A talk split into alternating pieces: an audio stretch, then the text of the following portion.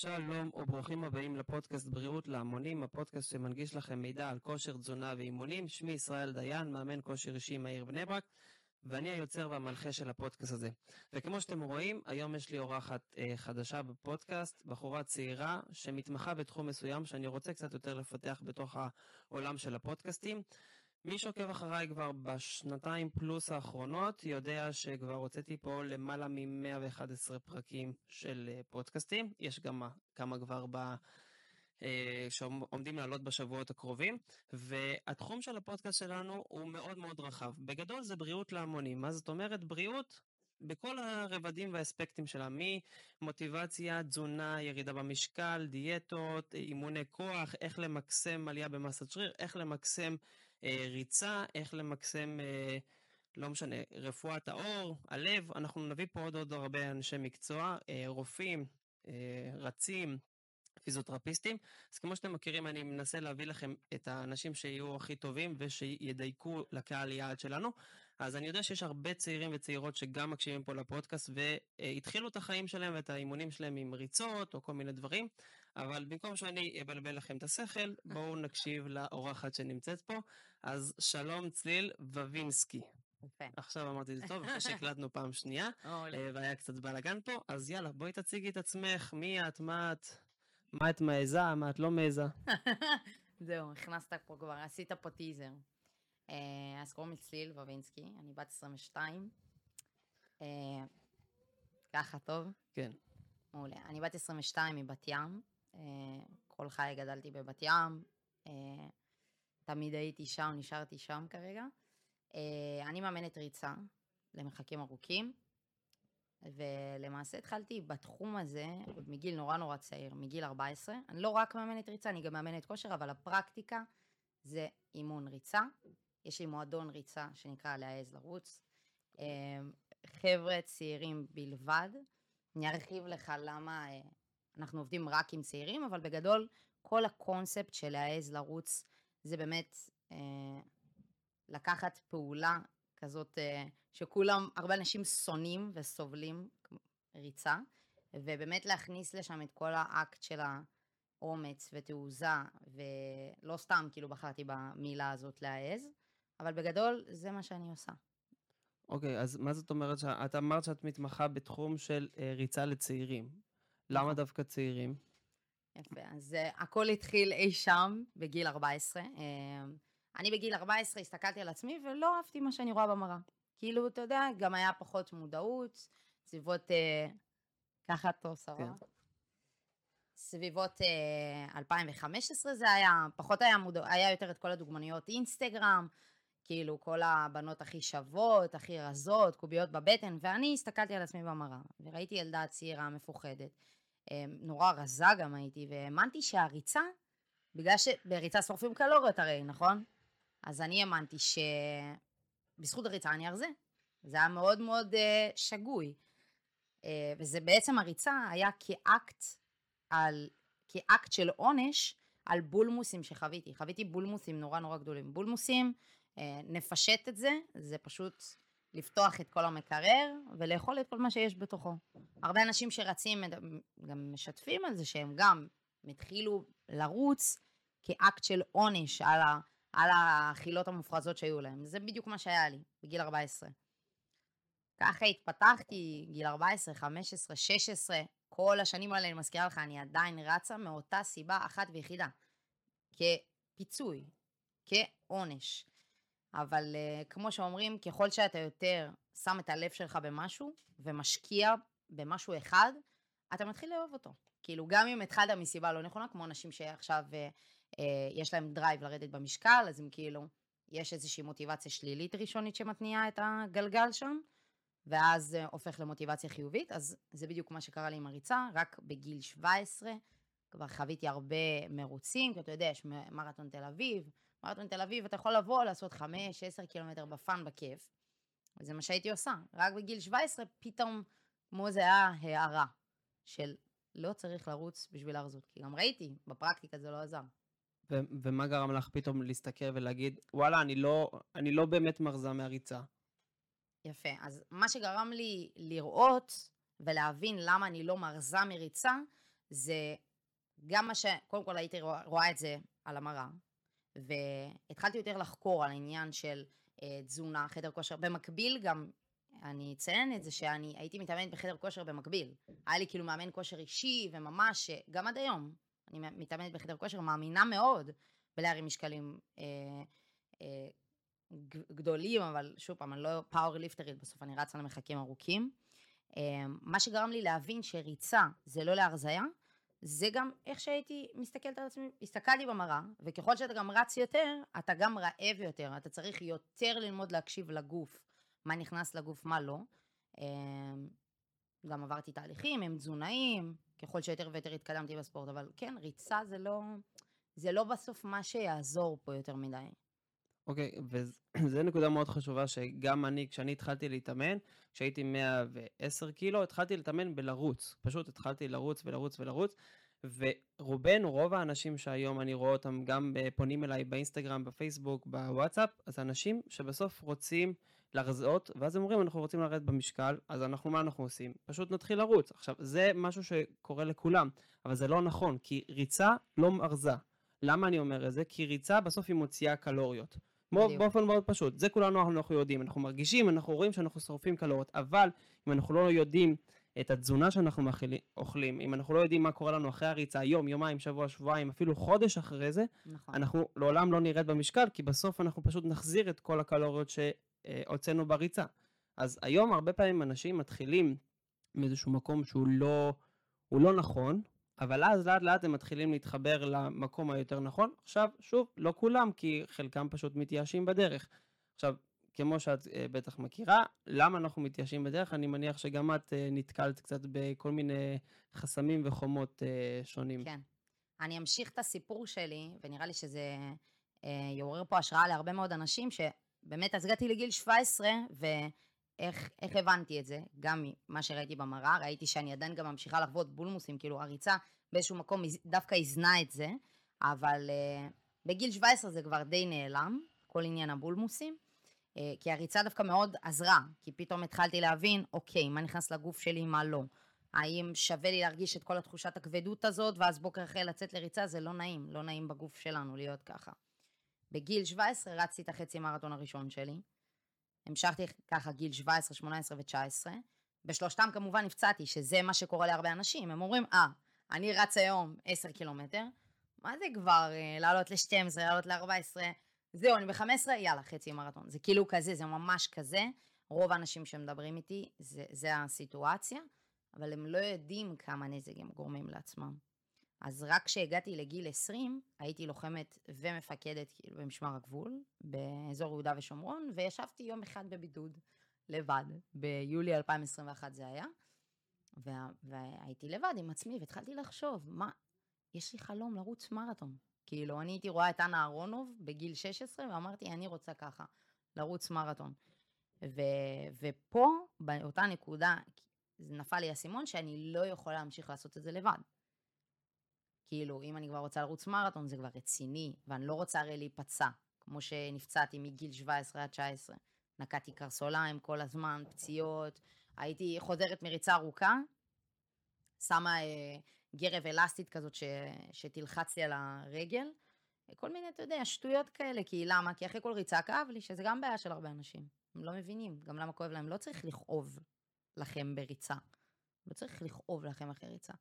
אז רק בגיל 20 כבר לקחתי את המאמן, ואז רצתי את המרתון הראשון שלי, תוך כדי שהייתי לוחמת, באזור המסוכן הזה שנכחתי בו, כאילו, הייתי שמה אפוד קרע, מי יוצאת למשימה, הפרות סדר, זה, למי שלא יודע, זה פשוט אתה עומד במקום, וחבורה של פלסטינאים, פשוט זורקים עליך צמיגים בוערים, ואבנים ודברים כאלה, ואתה כל היום עם ציוד מאוד כבד עליך, חוזרת לבסיס, רצה אימון אינטרוול, עם פרטלה, כאילו, זורקת פה מונחים, אחרי זה נסביר, כן. אבל כאילו זה היה על הגבול של הבלתי אפשרי, ועדיין עשיתי את זה.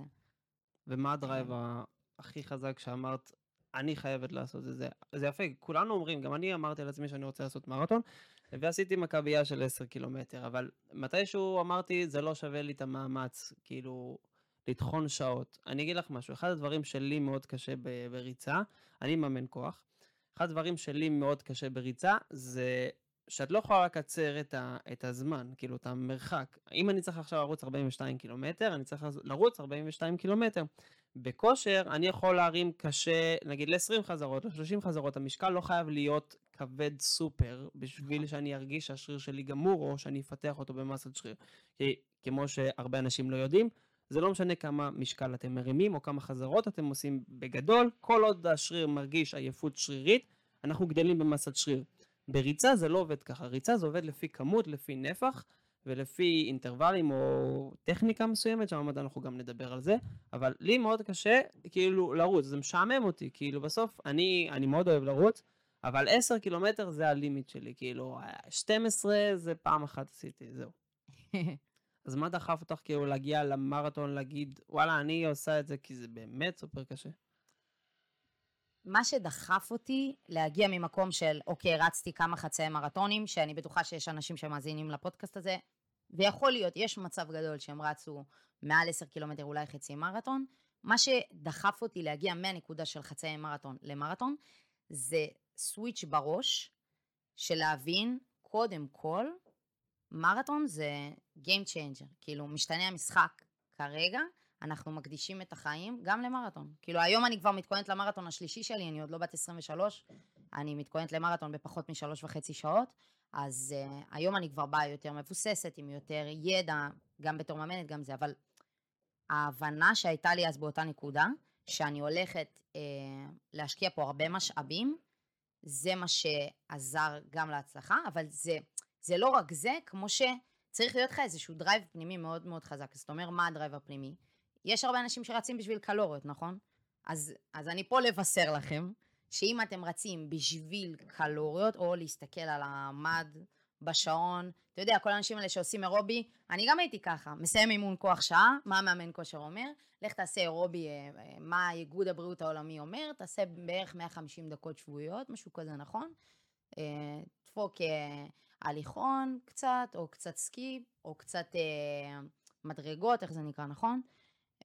ויאללה, העיקר לסיים, כאילו לסמן וי על האירובי. אז מי שמסמן וי על האירובי, לעולם לא יגיע למרתון. לעולם. כאילו, צריך פה למה נורא נורא חזק. נורא חזק.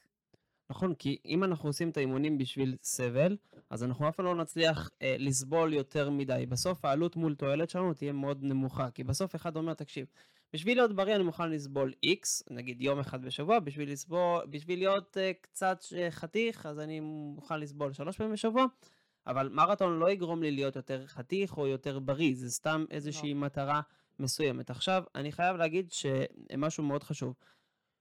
רוב האנשים, בואו נתחיל את זה ככה, בואו נעשה את זה בצורה קצת יותר נורמלית. יש לנו 2 מוטיבציות. בחיים, בגדול. החוקרים מדברים על 2 מוטיבציות, מוטיבציה פנימית, מוטיבציה חיצונית. מוטיבציה חיצונית זה אומר שאנחנו רוצים לשנות או להראות לאנשים משהו שהוא חיצוני. למשל, אנחנו רוצים להראות באינסטגרם שעשינו מרתון, ואז אנחנו קולים על לייקים או לא יודע, מקבלים קמפיין עם גרמין. לא משנה, משהו שהוא חיצוני. ומוטיבציה פנימית זה משהו של הישגים בשבילנו. עכשיו, כל הישג פנימי של כל בן אדם יכול להגיד, בן אדם, יש לי מתאמן למשל, שהוא עכשיו רץ, הוא עבר מחלה מאוד קשה, עבר ניתוחים, ירד הרבה במשקל, והיום בשבילו לרוץ זה סוג של פרידם, סוג של חופש, הוא היה בטיפול, כאילו בניתוח, מאוד ניתוח חירום, והיום הוא אומר, הנה, אני מראה לרופאים שעם המחלה שלי ועם הקושי ועם הניתוחים ועם כל האסטרטגיות הרפואיות שעברתי, אני עדיין ממשיך ורץ. אז זה משהו שהוא פנימי. עכשיו, הוא לא אכפת לו, הוא לא מעלה את זה לסטטוס, הוא לא מעלה את זה לאינסטגרם, הוא לא מעלה את זה לטיקטוק, זה לא אכפת לו, זה משהו שהוא פנימי. עכשיו, רוב האנשים מתחילים עם משהו שהוא חיצוני. אבל מהר מאוד אנחנו חייבים להבין איפה זה יושב לנו על המשהו הפנימי. זאת אומרת, אם עכשיו התחלנו בשביל לרדת במשקל, אוקיי, זה בסדר, אין מה לעשות. בסוף כולנו מתחילים בשביל לראות יותר טוב או לרדת במשקל, אבל אז אנחנו צריכים בשלבים הראשונים להבין איך אנחנו מחברים את זה לנקודה יותר פנימית. וזה מה שאת עושה הרבה פעמים לאנשים שהם צעירים שרוצים להתחיל להתאמן, אבל בינינו בסוף, הרבה צעירים בסוף, לא מעניין אותם בריאות, מעניין אותם להיות יותר חתיכים, או לשרת ביחידות קצת יותר מאובחרות. אז איך את מחברת את האני מאמין שלך לעולם של הצעיר, שזה יותר עכשיו ומיד, כאילו קל ועכשיו? כן. האני מאמין שלי, קודם כל, כל הקונספט הזה של אנשים שהם דווקא רצים, שהם צעירים, למה דווקא הלכתי בדיוק לזה ואיך אני מחברת את זה? כי אם תסתכל ימינה שמאלה, אתה תראה רוב קבוצות הריצה, וזה הסטטיסטיקה מדברת בעד עצמה, אני לא המצאתי את זה. רוב קבוצות הריצה, הממוצע הגילאים שם, הוא 30 צפונה, 40 ומעלה, משהו כזה. אתה לא תראה שם בן אדם בין 17, 18, 19, אגיד לך, אני רוצה עכשיו לרוץ מרתון. יש הסבר לזה. אני הלכתי וחקרתי גם למה זה קורה בקבוצות ריצה האלה, שיש דווקא אנשים מבוגרים ולא צעירים בדיוק, כי צעירים רוצים, כאן ועכשיו. אני רוצה לרדת במשקל, אני רוצה את ה... הם הולכים לחדר כושר, וואי, הפאמפ של המשקולות, של הזה, וריצה זה לא בדיוק ככה. ריצה זה המון סבלנות. אז למה דווקא יותר מבוגרים הולכים גם על התחום של הריצה למרחקים ארוכים? כי מבוגרים, הם גם עברו הרבה בחיים, עברו הרבה תהליכים, ואין להם בעיה להשקיע את הזמן הזה. ומגיעים לגיל 40, מה קורה להם? יש להם משבר גיל המרתון. מה זה משבר גיל המרתון? שגם על זה יצא לי לשמוע לא מעט, הרבה אנשים מבוגרים מכחישים את זה, אבל אני כבר מצאתי שזה אמיתי. הם מתעוררים בגיל 40, יום אחד בעיר, אחרי שטיפלנו בילדים, קילחנו אותם, עשינו אותם לבית ספר, עשינו ביחד שיעורי בית, פתאום בגיל 40, אני רוצה להתחיל להשקיע בעצמי חזרה. ואז הם מחפשים משהו שיכול לעזור להם, אני ארשם או למכון כושר השכונתי, או שאני אלך לקבוצת ריצה השכונתית. ואז זה יוצר להם כמו פלטפורמה כזה של חברתית, לרוץ, ואז הם מתחילים ממש להתאהב בזה. ושוב פעם, שזה טוב, זה מעולה. שזה מדהים, אבל זה גורם לעניין שרוב קבוצות הריצה ורוב הפלטפורמות שיכולים לעזור לאנשים לרוץ, הן מבוגרות. מבוגרות. כשאני הייתי בת 18, אני אפילו לא העליתי בדעתי לחפש מאמן ריצה, זה... אמא שלי הייתה אומרת, תראי מה את עושה, כי אני חוזרת הביתה, לא היה לי הרי איזושהי תוכנית. שזה גם בעיה של הרבה אנשים שרצים שנגיע לזה. אומרת, זה בעיה על זה, כן. שאנשים אין להם מושג בכלל שצריך תוכנית. היא הייתה אומרת לי, קחי מאמן, קחי משהו. לא, אין מודעות. גם היום, אין יותר מדי מודעות לקונספט הזה של מאמן ריצה. אז יש פה כמה נקודות. קודם כל, עצם זה שאמא שלך אמרה שתקחי מאמן, זה משהו שהוא גם לדעתי נדיר, כי היום הרבה אנשים אומרים, אני אלמד מהאינטרנט, אני אלמד מגוגל, אני אלמד משוונג, מכל האתרים היום שיש היום על ריצה. זה מה שאני עשיתי, כשאני התחלתי לרוץ, פשוט רצתי לפי הרגשה, כאילו, לא יודע, אפילו לא עשיתי נפחים או אינטרוולים או דברים כאלה, פשוט רצתי, כאילו, כל פעם רצתי. ואיכשהו הצליח לי עד 10, 12 וזהו. כי גם אני גם יותר מנטליות קצת יותר של, איך שאומרים, לתת הכל ועכשיו.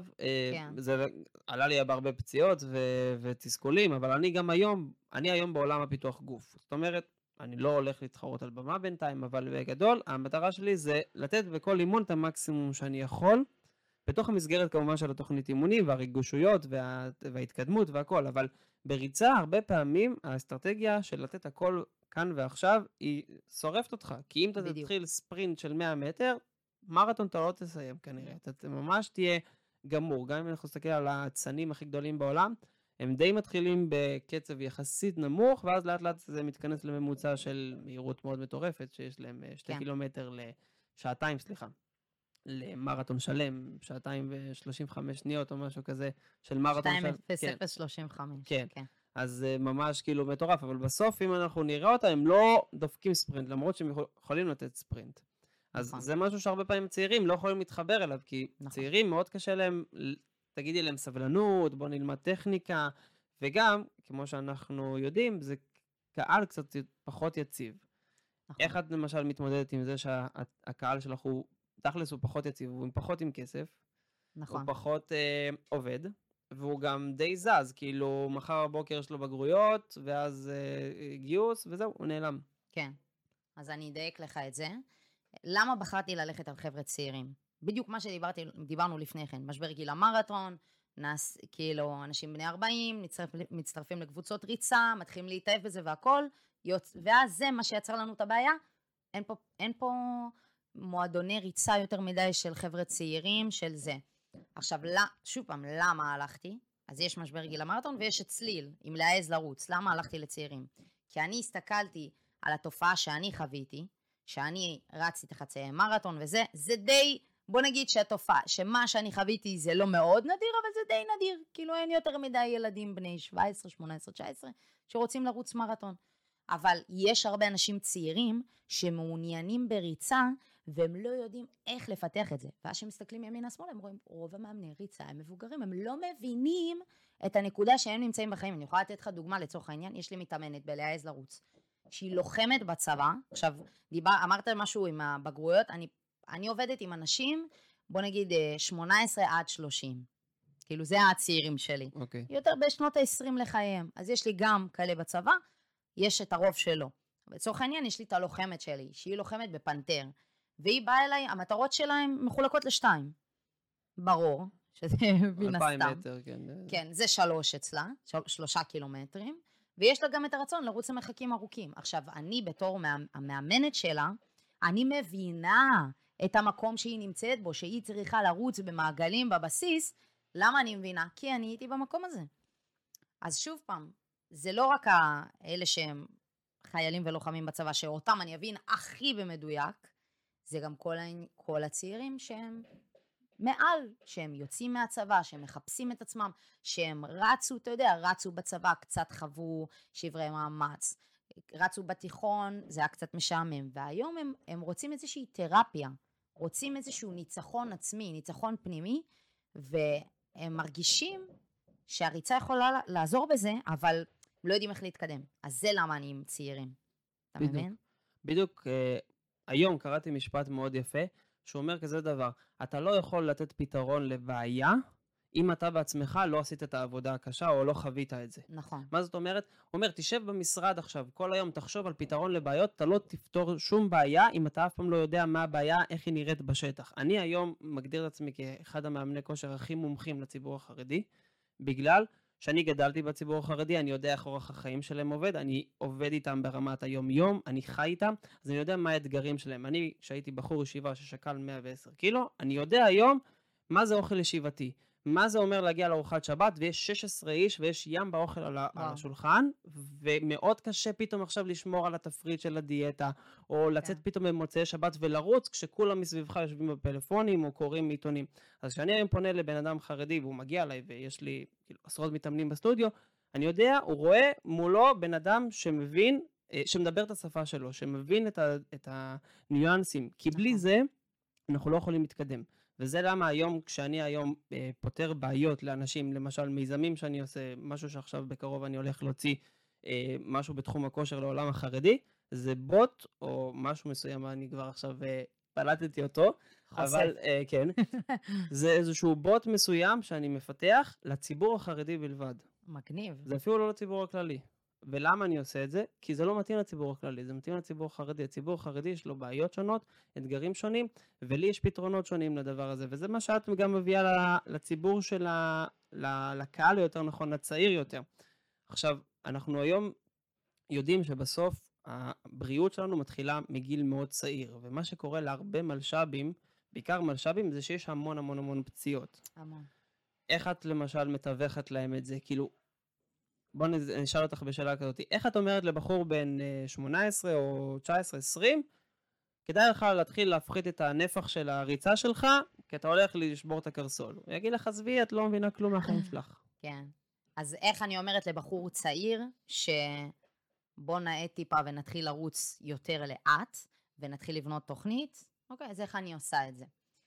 קודם כל, הם מונעים הרבה מאגו, ואני מבינה את האגו הזה. אני הייתי באגו הזה שנים, מגיל, כמו הציר הזמן שדיברנו עליו, מגיל 14 עד גיל 20, רק בגיל 20 האגו שלי ירד בעולם הריצה, ובאמת בגיל 20 התחלתי לצלוח.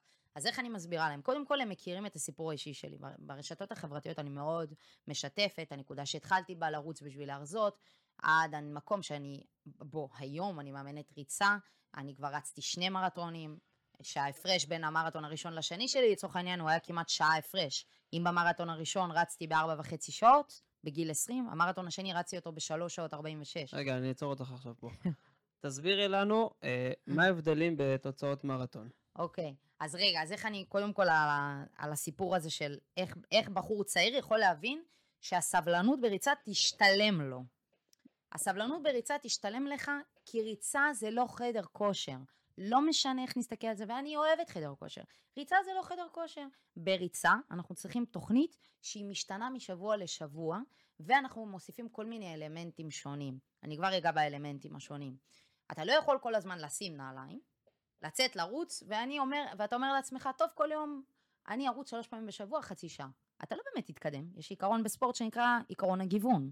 אם אנחנו לא מכניסים את עיקרון הגיוון, במיוחד, על אחת כמה וכמה לריצה, אנחנו לא נתקדם.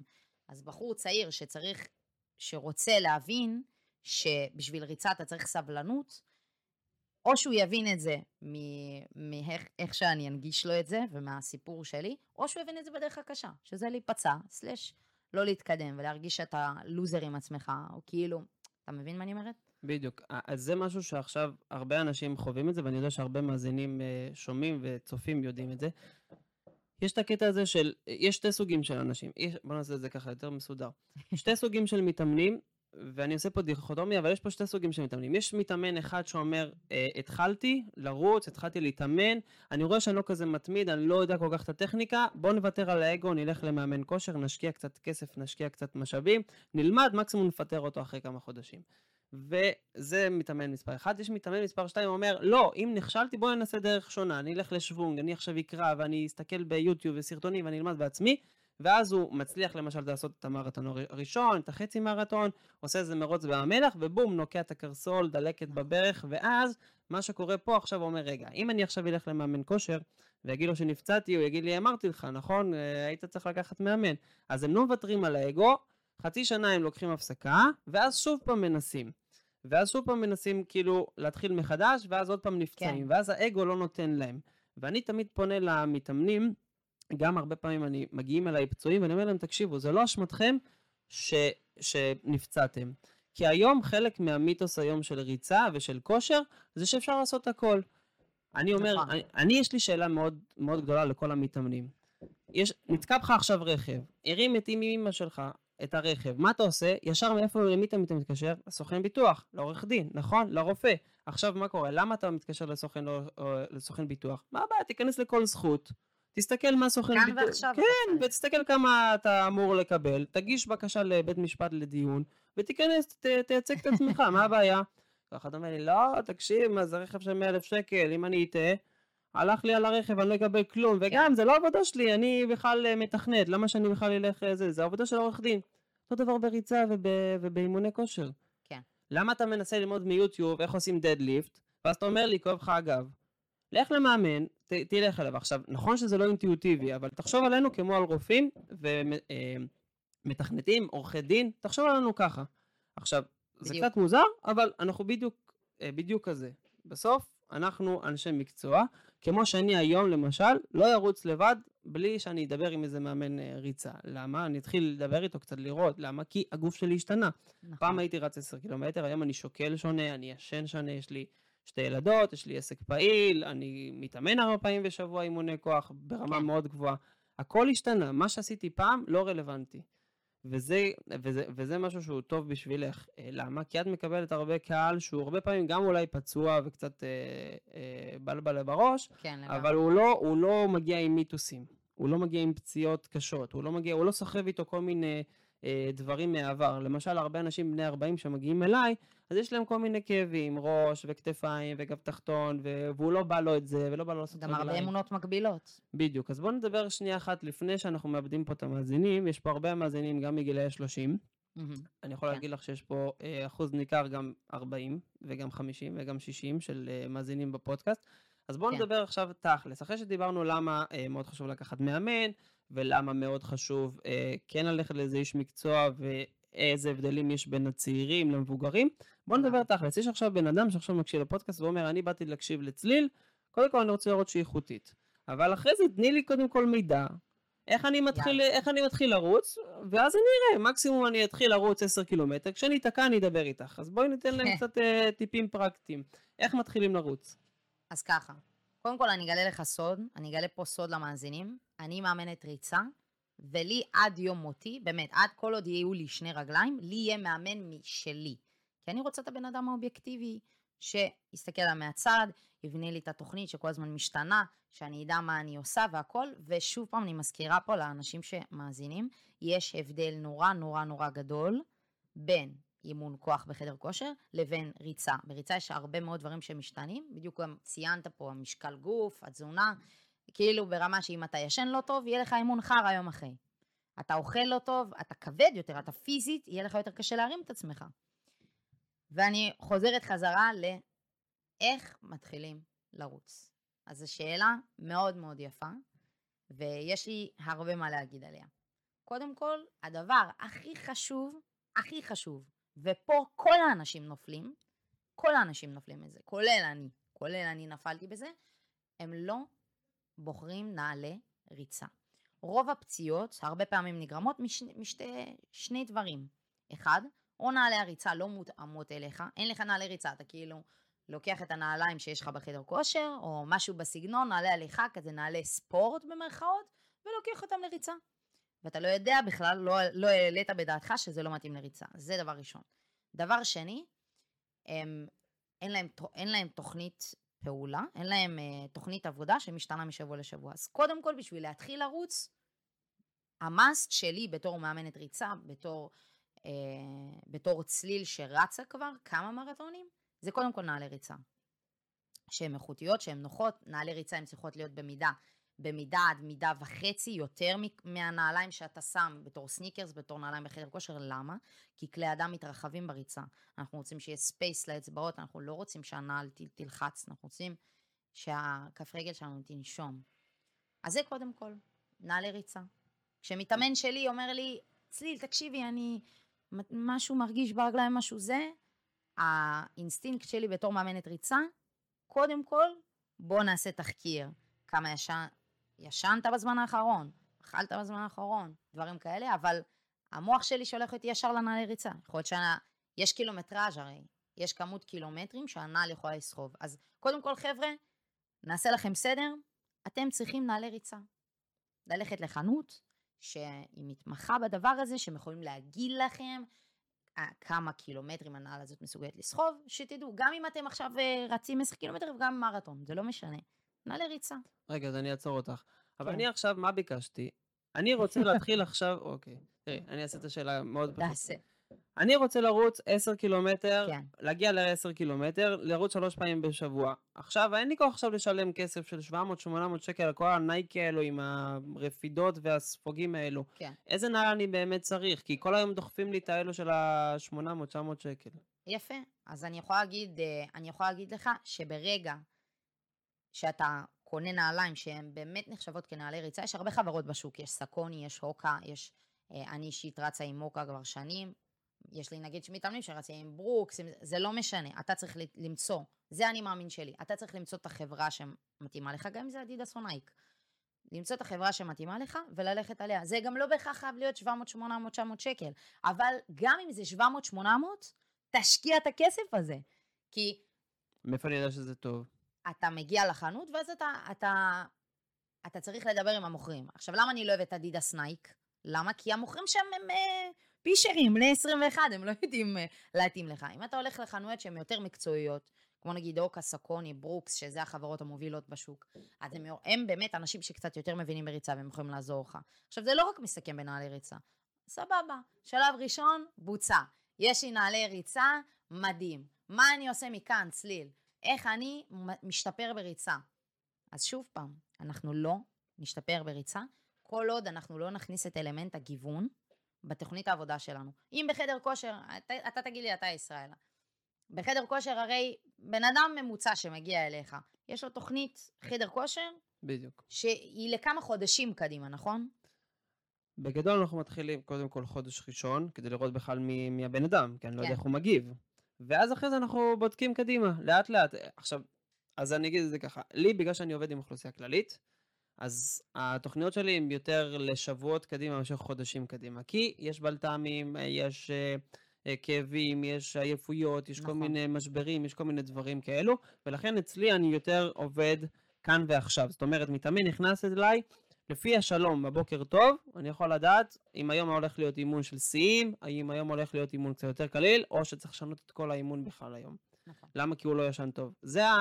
זה היתרון והחיסרון בעבודה עם אוכלוסייה כללית. כי מצד אחד זה נותן הרבה סיפוק, אתה עוזר לאנשים להיות יותר בריאים, מצד שני זה לא ספורטאי, אתה לא יכול עכשיו להגיד לו, תקשיב, היום אתה עושה ריצת אינטרוולים אצלך למשל, 5 קילומטר כפול 10, משהו כזה. אתה לא יכול להגיד את זה, הוא מגיע לך כולו שבור, אתה צריך לשנות את כל התרגילים מאלף עד תף. אז אצלי זה קצת אחרת, אבל בריצה אני מבין את כל הקטע הזה של הגיוון, כי בסוף, אני רצתי למשל בירושלים, עכשיו, אני רק יוצא מהבית, יש לי עלייה ככה, כאילו בגובה כזה, ואז פתאום ירידה דרסטית, ואז אתה מגיע לעירייה, וזה סיבובים ורוחות, והכל חד והכל, כאילו, זו לא היה ריצה אופטימלית. ודאי. גם, קח אותי איך שאני היום, קח אותי לרוץ בירושלים, אני אותו דבר כמוך. עם כל השיאים שלי ולא משנה מה, יהיה לי גם קשה לגוף שלי לעשות. אז זה אומר שכל בן אדם לא יכול לקחת עכשיו נגזרת מתוך שוונג, או סתם דוגמה מאיזה אתר, ואז להגיד, אוקיי, אז אני רץ עכשיו בגן סאקר, אבל פתאום הוא החליט להמשיך לערך האביה, או לעלות לכיוון, איך קוראים לזה, לכיוון העיר העתיקה, או משהו כזה, ובום, יש לו הכל שם עליות, וקטמון, עליות, ירידות, וכל מיני דברים כאלו. אז כשאנחנו היום מדברים על תוכניות ריצה, וגם תוכניות כושר, אז אמרת, יש לנו את ההתאמה. אחרי שאמרנו, יש לנו נעליים, התאמה אישית, תוכניות, כאילו, שזה התוכנית האישית שלנו, איך אנחנו מתקדמים הלאה? אוקיי, יש לי, נגיד, תוכנית אימונים, נגיד שקיבלתי תוכנית אימונים כתובה. איך עכשיו אני מתקדם, כאילו, איך אנחנו מתמודדים עם כל הדברים האלו, כמה פעמים בשבוע להתאמן, כמה נפח, כמה... איך מתחילים? איך אנחנו מתמודדים? איך אנחנו פועלים? ברגע שכבר קיבלנו תוכנית, יש לנו מאמן ריצה, הכל טוב, הכל יפה. איך אנחנו מתקדמים? קודם כל לגבי התוכנית, התוכנית זה לא רק עיקרון הגיוון, יש שם גם הרבה, יש מספר קילומטרים בשבוע, תלוי מה המטרה, אתה נגיד עכשיו ישראל רוצה לרוץ חצי מרתון, אז משבוע לשבוע, כמות קילומטרים נגיד השבוע תהיה סך הכל 20, אחרי זה תעלה 22, אני אגיד פה למאזינים, לצורך העניין בשביל חצי מרתון אנחנו צריכים להגיע שבוע סי, שבועיים לפני שאנחנו נכנסים לטייפר, טייפר זה זמן כזה שאנחנו מורידים נפחים, משאירים עצימויות אבל מורידים נפחים, אנחנו רוצים להגיע למצב שאנחנו רצים בערך בין 45 ל-50 קילומטר שבועי. אבל שוב פעם, זה לא רק כמות הקילומטרים, אלא זה גם סוגי האימונים. עכשיו יש כל מיני סוגי האימונים, וזה פה אני באה לנפץ את המיתוס הזה, שכל מי שמאזין פה עכשיו, אני חייבת שהוא יכניס לו את זה לראש, אתם לא תתקדמו בריצה, אם לא תהיה לכם תוכנית שמשתנה משבוע לשבוע, ובהכרח בן אדם שיעזור לכם וירגיש אתכם בדבר הזה. אז איך להתחיל? קיבלת תוכנית, כל טוב ויפה. הבנו כבר שהתוכנית משתנה לא מחודש לחודש, משבוע לשבוע יש משהו אחר. קודם כל, התוכנית, ברגע שאנחנו יודעים מה עלינו לרוץ, איך אנחנו צריכים לרוץ בדיוק, ועל מה אנחנו שמים דגש, אז דברים מתחילים לרוץ. אני הרבה פעמים אומרת למתאמנים שמגיעים אליי, כי מגיעים אליי אנשים צעירים, אתה יודע, לא לכולם יש שעון. אני עם הגרמין שלי, הכל טוב. חבר'ה פה שמאזינים, יכול להיות שהם כבר רצים, יש להם אולי גרמין, יש להם אפל וואץ', יש אנשים שרצים עדיין עם האפליקציה בטלפון פה, שהטלפון צמיד פה... שרבול. לשרבול, כן. אז יש כל מיני רמות שמגיעים אליי. עכשיו, בן אדם שרץ עם אפליקציה לצורך העניין, זה יהיה לו קצת בעיה להתקדם, הוא יוכל להתקדם, אבל הוא יצטרך כבר לעבור לשעון, לא כדי שיהיה לו את הטכנולוגיה, כדי שהוא לא יצטרך להתעסק עם משהו פיזית ביד, אתה מבין? והטיפ הכי טוב שאני יכולה לתת לבן אדם, שהוא מתחיל לרוץ, וכבר קיבל תוכנית ראשונה, והוא כבר בשבוע הראשון שלו, לצורך הדוגמה, נגיד, יש לנו עכשיו 8 חודשים ישראל, אנחנו מכינים אותך לחצי מרתון, הגעת אליי, כמו שאמרת, הגעת ב10 קילומטר, זה הנקודת ההתחלה, אנחנו רוצים להגיע לחצי מרתון תוך 8 חודש, תוך חצי שנה. קיבלת את התוכנית הראשונה, את השבוע הראשון. דבר ראשון שאני אומרת לך, זה הטיפ הכי גדול שלי. יש שעון, מהמם. אני רוצה שתקשיב להרגשה שלך. איך הנשימות שלך מרגישות, איך הדופק מרגיש. יש דבר כזה בריצה שנקרא זונים.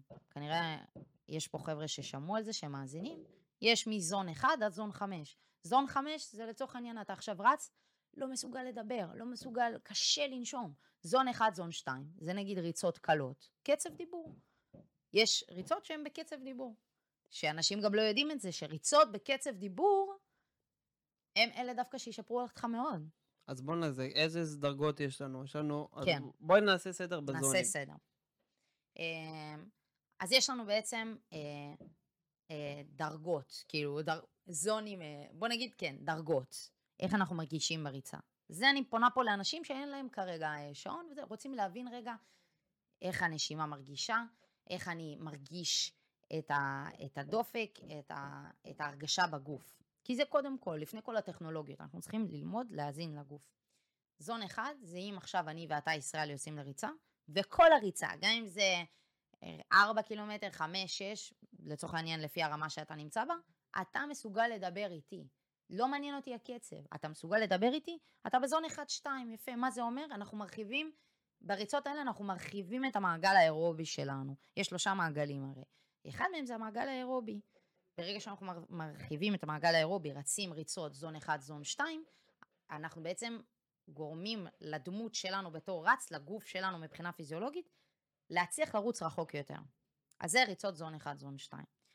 ככל שאנחנו מתקדמים בזונים, יש זון 3, 4, 5, זון 4, 5 זה כבר אתה רץ, זה כבר האימוני איכות. אימוני איכות למאזינים כאן שלא יודעים, זה אימונים, זה נגיד, אמרנו יש גיוון, אז יש נגיד לדוגמה אימוני איכות, אולי שמעתם את המילה אינטרוולים, פרטלק, טמפו, לא נכנסת עכשיו יותר מדי למונחים, כי זה סתם מסבך. לצורך העניין, אם אנחנו רצים אימון איכות מסוים, אימון איכות ההגדרה, לרוץ בקצבים שהם משתנים, מאתגרים אותנו בדפקים משתנים, פתאום קל לי לדבר, פתאום קשה לי לדבר. כאילו, זה העניין של הזונים. אז ברגע שיש לך גם, נגיד, ריצות כאלו, שהן בזון 1, זון 2, קצב דיבור, גם ריצות שהן אימוני איכות, קצת יותר קשה לדבר, קצת מאוד קשה לדבר, לא יכול לדבר. ברגע שאנחנו משלבים את כל האלמנטים האלו, ולרוץ גם לאט לאט לבנות את המרחק, אז אנחנו יכולים להשתפר. אוקיי, עכשיו, אוקיי, אז עשינו סיכום על הזונים. איך אנחנו עושים תוכנית אישית בתוך קבוצה? יפה, עכשיו, זה למה להעז לרוץ לא עובדת בפנשו קבוצתי. אני בחרתי ללכת על החבר'ה הצעירים, בדיוק אמרת, דיברנו על זה בתחילת הפודקאסט, חבר'ה צעירים, זזים, יש כאלה שהם חיילים, יש כאלה שהם לפני צבא, יש חלק כאלה שהם מגיעים אליי, יש כאלה שהם סטודנטים שהם אצלי, כל אחד גם ממקום אחר בארץ. אני גם מאמנת ריצה באונליין, נראה לי לא ציינתי את זה. אני מאמנת ריצה באונליין, וזה אחת מהסיבות שאני לא עובדת בקבוצה. אני אוהבת שלכל בן אדם יש את התוכנית המותאמת אישית אליו, שמכל שבוע לשבוע היא מתעדכנת לו, וברגע שאנחנו נפגשים בתור קבוצה, אני, בתור צליל, בתור מאמנת, אני אעשה להם אימון חווייתי, אימון טכניקה או אימון איכות שכולם יכולים לעמוד בו. אבל אם, לשאלתך, אם עכשיו נגיד אנחנו עושים אימון קבוצה, כולם עושים את אותו סוג אימון, נגיד יש 1,000 אינטרוולים, 1,000 מטר, כפול 4 עם 1.5 דקה הליכה בין לבין, באצטדיון. כל אחד רץ בקצבים שלו, אבל איפה אנחנו יכולים להרגיש את הקבוצתיות? ככה קבוצות ריצה עובדות. איפה אנחנו יכולים להרגיש את הקבוצתיות? חימום ושחרור. אבל כל הווייב וההווי החברתי שקבוצת ריצה יכולה להעניק היא מדהימה. מדהימה. אמרתי מונה טכניקה. בוא נדבר על טכניקה. מה זה טכניקת ריצה? צריך בכלל טכניקה. אני רץ איך שבא לי. כן. האם צריך טכניקה נכונה בשביל לרוץ? אז ככה, בריצה יש לנו 3 סוגי נחיתות. אני מאמינה, הרבה אנשים שמאזינים, שמעו על זה, אנחנו נעשה לכם סיכום קצר. יש נחיתה שנקראת היל סטרייק. כשאנחנו נוחתים על העקב, זה הכי גרוע. למה? כי בריצה זה ענף שגם ככה יש בו אימפקט נורא נורא גדול. אימפקט שווה זעזוע. כי הרי כל צעידה שאנחנו דורכים על הרצפה, זה כאילו משקל הגוף כפול כמה טונים. מתנגש, וזה העוצמה שהגוף שלנו חווה במהלך הריצה. אז היל סטרייק זה הכי גרוע, וזה באמת מתכון לפציעות. ברגע שאנחנו דורכים על העקב בריצה, זה הכי גרוע שיכול להיות. אז זה ה-X, זה אנחנו לא רוצים. לא רוצים לדרוך על העקב בריצה. זה דבר ראשון. אז רק על העקב. רק על העקב. כי כל הזעזוע הרי הוא מגיע לאזור התאומים, ואז נוצרים הרבה כאבי מפרקים, כאבי ברכיים, מה שאנחנו לא רוצים. גם אם אנחנו רוצים 5 קילומטר, גם אם אנחנו רוצים עוד 2 להגיע למראטון, זה לא משנה. אז דריכה לעקבים, X, זה לא. מה כן? אוקיי, הבנו מה לא, אז מה כן? מה שכן זה שיש לנו עוד 2 סוגי נחיתות. יש נחיתה שהיא הפופולרית בקרב רוב האנשים, אתה יודע, נחיתת מיד, נחיתה אמצעית, שזה רוב האנשים, גם אם עכשיו אנחנו נעשה פה בדיקה, איך אתה רץ, ככל הנראה שאתה רץ, שכף הרגל שלך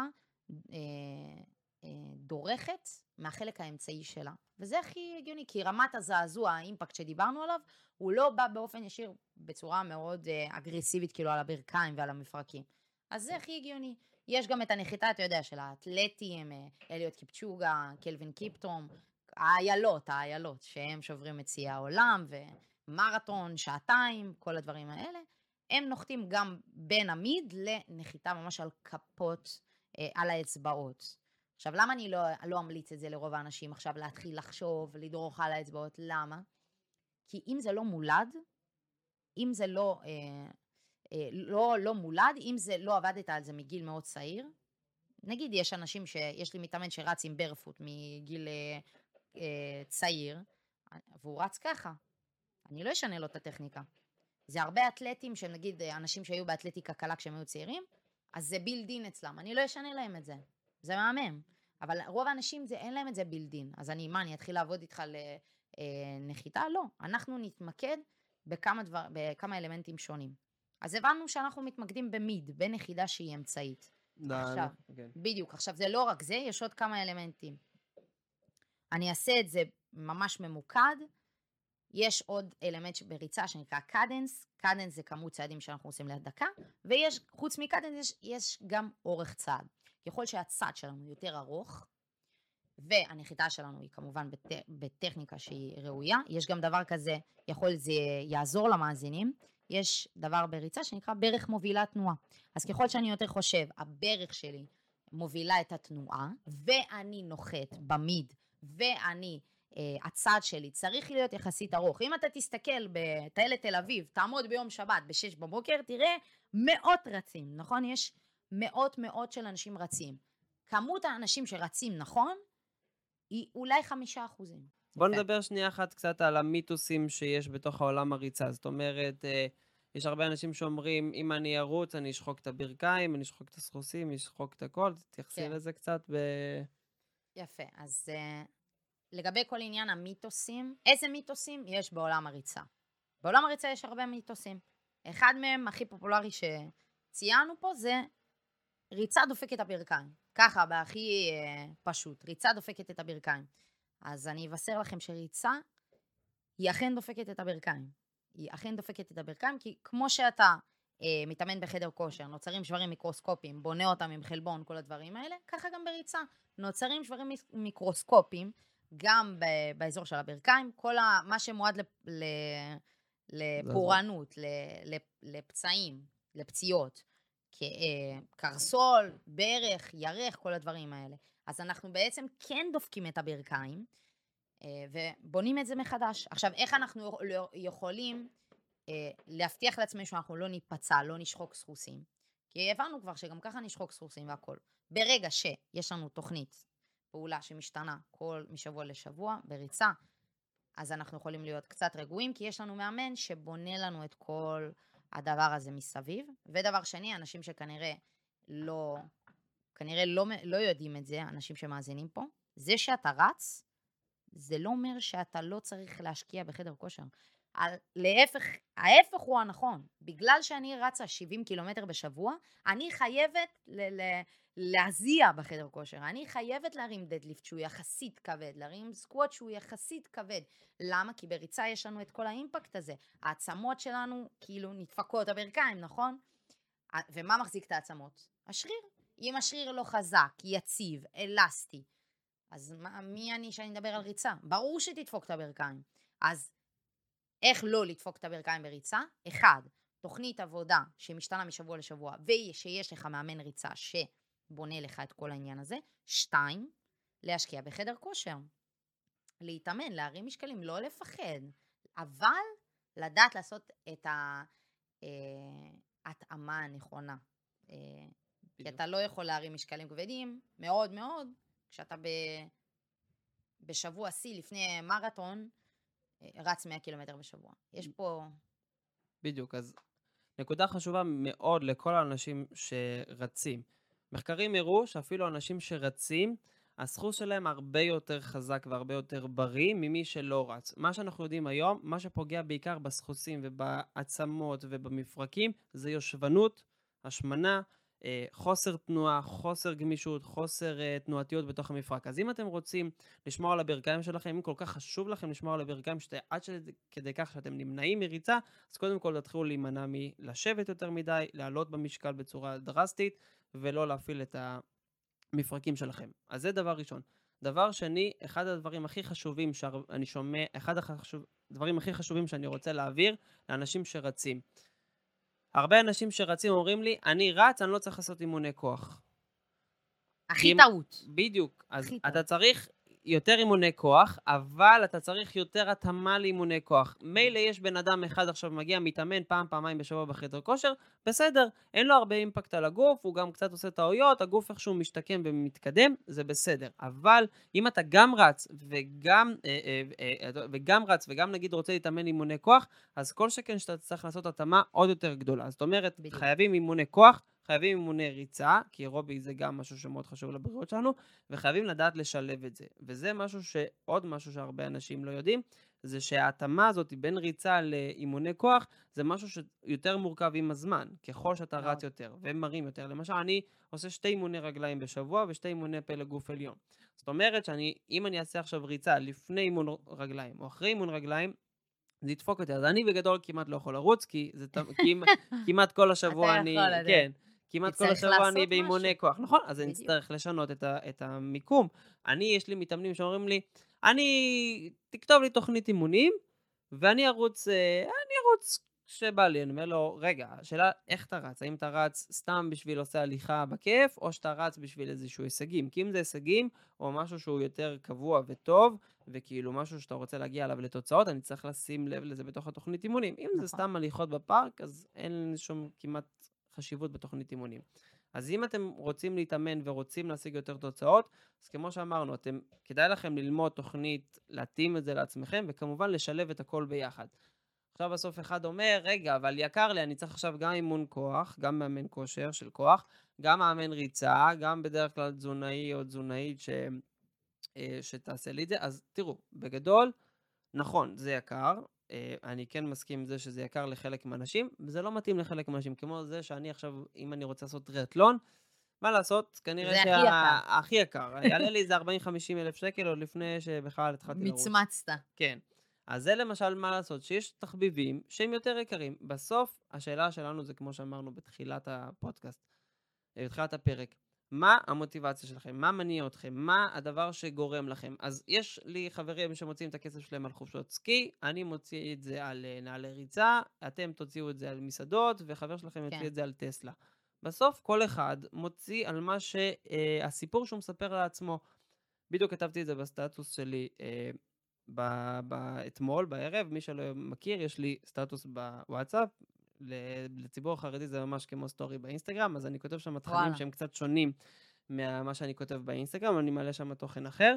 אם אתם רוצים, כנסו לוואטסאפ שלכם, חפשו עדכונים, תיכנסו, יש שם סטטוס, תראו את הסטטוס שלי, אתם יכולים לשלוח לי פה הודעה, ואז אני אכניס אתכם כאנשי קשר, ואז ככה תוכלו לצפות בסטטוס שלי. אז אני כתבתי כזה דבר, התבלין הסודי שיגרום לכם לשנות את המצב שבו אתם נמצאים, ולהתחיל לראות תוצאות.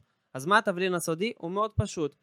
סטורי טיילינג. מה אנחנו מספרים לעצמנו? כשאני אומר לכם עכשיו, רכישת דירה בבני ברק, רכישת דירה בתל אביב, לרד במשקל, ללכת לתזונאי, לקנות רכב, מה אתם חושבים? השקעה, בזבוז, כסף מיותר, כסף על הרצפה, אני לא מיליונר, אין לי מספיק כסף, אני עובד קשה על הכסף שלי. ברגע שאתם, כל המשפטים האלו, אמרתם עכשיו את זה לעצמכם על מה שאמרתי, זה יקבע האם אתם תחליטו לקנות את הדירה, לקנות את הרכב, ללכת למאמן כושר, ללכת לתזונאי, ללכת לכל מיני אנשים שאני, כאילו, כל מה דברים שאמרנו, כי מה שאנחנו מספרים לעצמנו, זה מה שאנחנו נעשה בסוף ביום יום ונחליט את ההחלטות.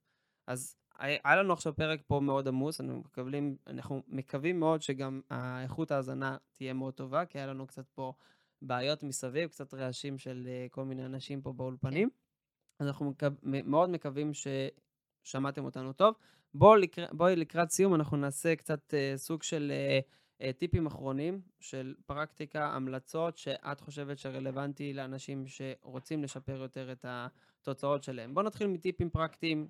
את יכולה לזרוק על הכל, על קור, חום בריצות, אוכל, תזונה, דברים כאלו.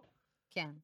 אז קודם כל לגבי טיפים מריצה ומה שדיברת עליהם, כל מה שדיברת לפני כן, השקעה, זה שם על חופשת סקי, זה שם על טסלה, אני הכי מסכימה עם זה בעולם.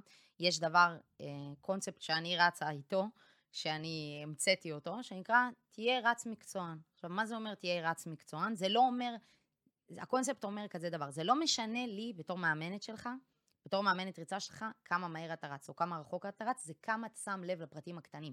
בשביל בסוף להיות הבן אדם הזה שמצליח בלרוץ למרחקים ארוכים ומשתפר, וזה, ריצה, זה גם דורש הרבה שנים, כל התהליכים האלה.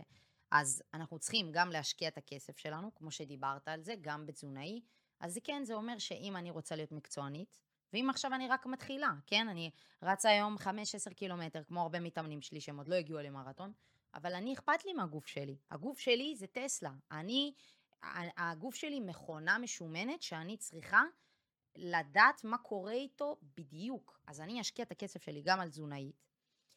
זה הפרטים הקטנים, זה כאילו מבחינת כסף. בפרטים הקטנים זה לדעת בדיוק איך אני אוכל ובאיזה שעות אני אוכלת. בפרטים הקטנים זה לדעת שאוקיי, אז מצד אחד השקעתי כסף בציוד ריצה, מה יותר מעניין אותי בתור מאמנת ריצה? תכין את הבגדי ריצה שלך יום לפני. תכין את הציוד ריצה שלך יום לפני מרוץ, לא בלחץ בבוקר לפני. הפרטים הקטנים, אז זה קודם כל, זה מה שנקרא גם להיות רץ מקצוען, וזה הטיפ הכי גדול שאני יכולה לתת לאנשים. סבבה שאתם משקיעים את הכסף שלכם, אמרנו, אני הכי בעד, תשקיעו את הכסף שלכם על הגוף שלכם, אמרנו, הגוף מכונה משומנת, המכונית פאר הכי טובה שיכולה להיות, היא צריכה לטוס, צריכה להיות הכי טובה. אז להשקיע את הכסף בתזונאי, במאמן כושר, מאמן ריצה, בכל מה שאנחנו צריכים, אבל איפה רוב האנשים נופלים? סבבה, קנו את כל הדברים, ציוד הכי יקר, תזונאי הכי יקר, פרקטיקה, תכין את הבגדים יום לפני, תדע, תמדוד את הכמויות של האוכל שאתה אוכל אפילו, תשים לב לתחושות סובבי רעב, תמצא מה נעים לך בגוף לאכול לפני ריצה, אני לפני ריצה, אצלי דוגמה, מערכת העיכול רגישה, אני לפני ריצה לא אוכלת בננה, אבל אני אגיד למתאמנים שאל תאכל בננה לפני ריצה, לא, לי יותר טוב תמר, אז אני לא אומרת להם מה, אתה צריך למצוא בפרטים הקטנים מה נוח לך, להכין את הבגדי ריצה, יום לפני, לשים לב לשעות השינה, גם, לרוב האנשים קל לקום מוקדם, אבל קשה להם ללכת לישון מוקדם, כאילו, אני אקום ב5 בבוקר לרוץ בזריחה, אבל מתי הלכת לישון? ב-12 בלילה, אז איכות השינה פה נפגעת, אז הטיפ הכי גדול בשבילי חבר'ה, בשבילכם, למאזינים, שרוצים להצליח בעולם הריצה, שימו לב לפרטים הקטנים. תהיו רצים מקצוענים אמיתיים בפרטים הקטנים, כמו כל מה שציינו. זה דבר ראשון. דבר שני, תורידו את האגו. אם אתם תמשיכו עם האגו שלכם ותגידו, טוב, אני יודע הכי טוב, אני אעשה 3 פעמים בשבוע, ריצה, כן, חצי שעה, זה מה שיעזור לי, זה מה שיקדם אותי. לא, זה יקדם אתכם לדבר אחד ויחיד, וזה פציעה. או פציעה, או הרגשה של... או תקיעה, וחוסר הקשמה עצמית. אז תורידו את האגו, תעשו לעצמכם טובה, תבינו מה המטרה שלכם, אם אתם, תבינו אם אתם צריכים בן אדם שיעזור לכם בתהליך, ככל הנראה שכן, אם זה מספיק מעניין אתכם, לכו על זה, תיקחו את המאמן ריצה הזה שאתם צריכים, ותורידו את האגו ותקשיבו למה שיש לו להגיד, לתוכנית שהוא בונה לכם. דבר שלישי, הרבה אנשים אומרים שריצה זה תרפיה, ריצה זה לנפש, נכון? אז ריצה זה לגמרי לנפש, ויש הרבה אנשים שאולי מאזינים פה ומפחדים, אומרים מה זה מאמן ריצה, מה הוא מלמד אותי לרוץ, זה גם מיתוסים, מה הוא מלמד אותי, אנחנו לא מלמדים אתכם לרוץ, אני לא מלמדת שום בן אדם שאצלי בתהליך בלהעז לרוץ, איך לרוץ, כן, אני יכולה לעבוד איתו על טכניקה וזה, אבל אני לא מלמדת אתכם איך לרוץ, אני נותנת לכם פלטפורמה אנושית מקצועית, שיכולה לעזור לכם להתקדם, אז זה לגבי זה, אז אמרנו, לשים לב לפרטים הקטנים, להוריד את האגו, לקחת את הבן אדם שיעזור לכם, ולהבין שגם אם יהיה מישהו שיעזור לכם, גם אם זה מאמן כושר, ובהכרח מאמן ריצה, כי עדיין אין לזה יותר מדי מודעות, אתם, העבודה היא עליכם. אנחנו פה בשביל יותר היד האנושית המנטלית, ולגבי מה שדיברנו על ריצה זה לתרפיה, אם אתם מפחדים שאתם מתחילים, עם מאמן ריצה, ואני מתחיל לרוץ כאילו למרחקים ולתוצאות, זה לא אומר שריצה זה לא לתרפיה. יש לי המון ריצות, שרצתי את השני מרתונים שלי, יש הרבה ריצות כמו שדיברנו עליהם, זון 1, זון 2, רצים בקצב דיבור, זה נקרא גם ריצת התאוששות, בין אימון איכות אחד קשה, לאימון איכות אחר קשה, יש לך ריצה קלה באמצע, תהנה ממנה, אז לא לפחד מזה שריצה לא תהיה לתרפיה, אם אנחנו עכשיו מתחילים לרוץ לתוצאות, ריצה היא לגמרי יכולה להישאר לתרפיה, אז כאילו אל תדאגו מזה, אז זה בגדול, כאילו הטיפים הכי חזקים שלי. מעולה, אז דיברנו פה הרבה, דיברנו פה גם על הסיפור האישי שלך, על גם למה את בחרת את הצעירים, איך אנחנו כן יכולים להתחיל לרוץ, למה לרוץ, איך לרוץ, טכניקה לרוץ, כל הדברים שקשורים לריצה, אז אני מקווה מאוד מאוד שנהנתם פה, ושגם את נהנית, אז איך יכולים למצוא אותך? אז אתם יכולים לרשום באינסטגרם, I am צליל, ככה אני קוראת לעצמי, או שפשוט לרשום להעז לרוץ, אתם תמצאו אותי, אני באמת... אנחנו יכולים לשים את הקישור פה למטה, בתיאור של הפרק. נשים אותו פה למטה. אז אם בא לכם לרוץ ואתם באזור בת ים, או אונליין, או וואטאבר, אז... לא משנה איפה אתם. כן, לפנות לצליל, ואנחנו מקווים מאוד שקיבלתם פה ערך. אם קיבלתם ערך, אז אתם מוזמנים לכתוב לנו, לשתף, לחוות, לכתוב, לא יודע, מה שבא לכם, לשאול שאלות, ואתם מוזמנים לעשות את זה מתי שבא לכם, כי פה אנחנו באמת באנו לעזור לאנשים להתקדם ולראות יותר תוצאות ולהיות יותר בריאים, אז אתם יכולים לשאול, אנחנו לא גובים על זה כסף. אז תודה רבה לכם וניפגש כרגיל בפרק הבא. ביי ביי.